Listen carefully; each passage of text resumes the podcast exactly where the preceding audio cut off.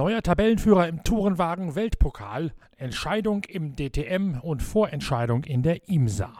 Dieser Podcast wird präsentiert von Shell Helix Ultra. Das Premium-Motorenöl für deinen Motor.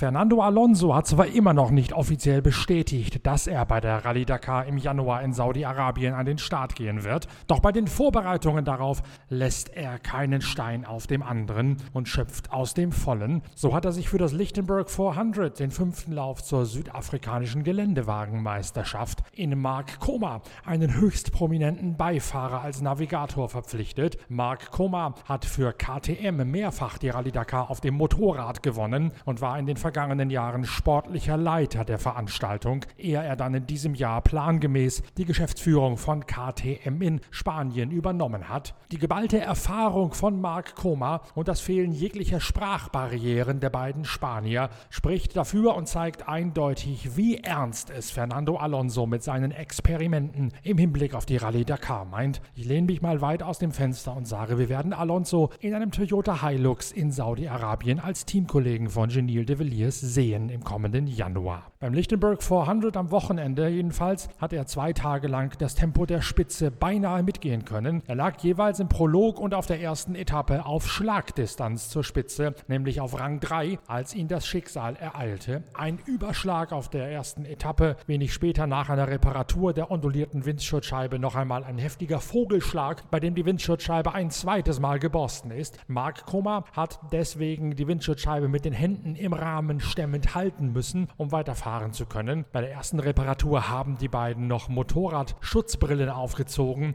um im dichten Staubgestöber über die Distanz zu kommen. Die Zeiten danach natürlich entsprechend mäßig, weil die Orientierung fehlte und weil Mark Koma andere Sachen zu tun hatte, als zu navigieren und passende Ansagen zu machen. Trotzdem mit Platz 3 an zwei Tagen hat Alonso aufhorchen lassen. Man muss das Ganze ein bisschen in Relation setzen, denn Alonso ist außerhalb des Wettbewerbs mitgefahren fahren und deswegen hat man ihn auch vor dem Hauptfeld in die Prüfungen hineingeschickt, damit er nicht in der Staubfahne der etablierten Stars der südafrikanischen Meisterschaft fahren muss. Trotzdem sind die Zeiten so gut, dass Glyn Hall, der Teamchef von Hallspeed, sich lobend geäußert hat, man sei auf jeden Fall jetzt schon meilenweit dem selbstgesetzten Zeitplan voraus. Die Zeichen stehen also darauf, dass Fernando Alonso nach seinem nicht ganz freiwilligen Abschied bei Toyota aus der Sportwagen-WM künftig in der Marathon-Rallye Rallye-Szene reüssieren wird bei der Rallye Dakar im Januar.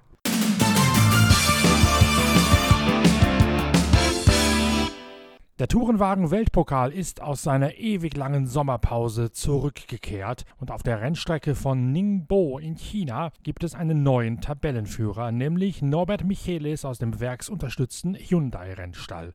Dabei war, dabei war der Ungar eigentlich mit gemischten Gefühlen nach China gereist, denn die Rennstrecke im fernen Osten ist an sich so gar nicht nach dem Geschmack von Michelis. Äh, die Strecke wieder ist äh, eigentlich nicht meine Lieblingsstrecke. Also nach Marrakesch mag ich äh, an der zweiten Stelle nicht, mit Ningbo nicht, nicht besonders. Ist eine langsame Strecke, ist äh, eine Strecke, wo, wo du als Fahrer eigentlich äh, nicht viele Herausforderungen äh, triffst. Wenn, äh, ähm, ich muss mir überlegen, um nicht zu negativ zu sein, äh, eigentlich mag ich die Atmosphäre weniger und mag ich auch die Strecke weniger. Aber ich denke, dass wir auch in Ningbo ein sehr, sehr gutes Auto parat haben, weil mit den Curbs, mit den äh, Allround-Fähigkeiten, die das Auto haben muss, brauchst du schon ein gutes Gesamtpaket und ich denke, dass Hyundai das hat.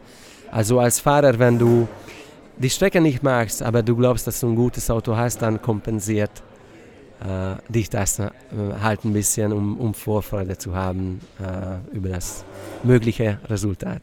Nach zwei Monaten Sommerpause allerdings hat Michelis das Beste aus seinen mulmigen Gefühlen gemacht. Beim Heimrennen der Link Co. Marke siegt Ivan Müller, nachdem er sich die Pole in beiden Qualifyings geholt hat, sowohl im ersten als auch im dritten Lauf des Wochenendes. Im zweiten Rennen, das traditionell für die Top 10 in umgekehrter Reihenfolge des Qualifying-Ergebnisses gestartet wird, konnte Michelis triumphieren vor seinem Hyundai-Markenkollegen Gabriele Tarquini. Ein Wochenende zum Vergessen erlebte dagegen der bisherige Spitzenreiter Esteban Guerreri aus dem Honda-Team. Im ersten Rennen in der ersten Runde über den Haufen gefahren, im zweiten Lauf aus eigenem Verschulden in die Randsteine gesemmelt, schließlich in Lauf 3 ein gebrochenes Lenkgestänge, damit null Punkte für den Gaucho in Diensten eines deutschen Rennstalls. Für Esteban Guerreri bleibt jetzt nur noch der volle Fokus auf den nächsten Durchgang in Suzuka, um seiner an sich innegehabten Favoritenstellung wieder gerecht zu werden.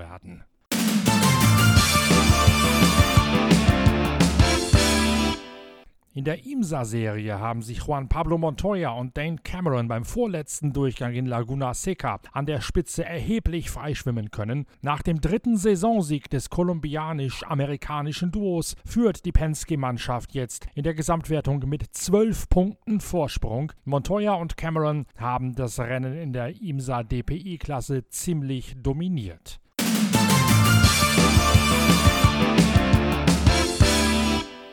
Der GTE-Kategorie siegten Dirk Müller und Joey Hand in einem Ford GT. Das Porsche-Werksteam, das bis dato die Überflieger gewesen sind, sind auch nach wie vor Tabellenführer, auch wenn beide Porsche 911 in Kalifornien nicht allzu viel zu bestellen gehabt haben. Sowohl Patrick Pillet als auch Nick Tandy sowie die Tabellenführer Laurenz Fantor und Earl Bamber klagten unisono über zu wenig Grip von den Reifen, weil es ihnen mit 20 Grad Temperatur einfach zu kühl gewesen gewesen sei. Trotzdem hat Porsche vorm Petit Le Mans einen Vorsprung von 15 Punkten in der Herstellungswertung sowie einen Vorsprung von 12 Punkten in den Händen von Fantor und Earl Bamber. Auf Platz 2 bei den Fahrern sind in Pilet und Tandy die anderen beiden Porsche-Piloten geführt.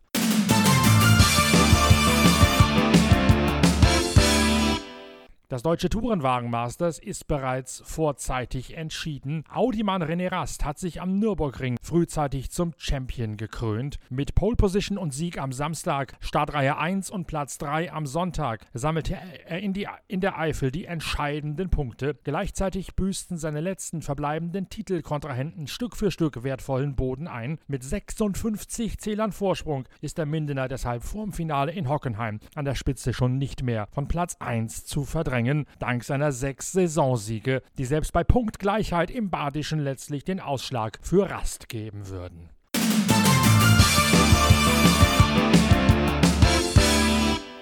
Die IAA steht weiterhin im Fokus des öffentlichen Interesses aller Motorsport- und Automobilinteressierten. Ich werde am Montag ein zweites Mal auf die Messe gehen und euch danach dann ein Roundup meines persönlichen Eindrucks von dieser so heiß diskutierten Ausstellung im Hessischen geben. Bis dahin kann ich nur empfehlen, fahrt auch zur IAA, denn die ist besser, als sie momentan in den Medien dargestellt wird. Solltet ihr hinfahren, plant eure Reise strategisch, tankt Shell V-Power, denn das ist jenes Benzin, das seine Wurzeln in der Formel 1 hat hat. Mit Shell V-Power holt ihr mehr Leistung bei gleichzeitig spürbar weniger Verbrauch aus eurem Motor hinaus.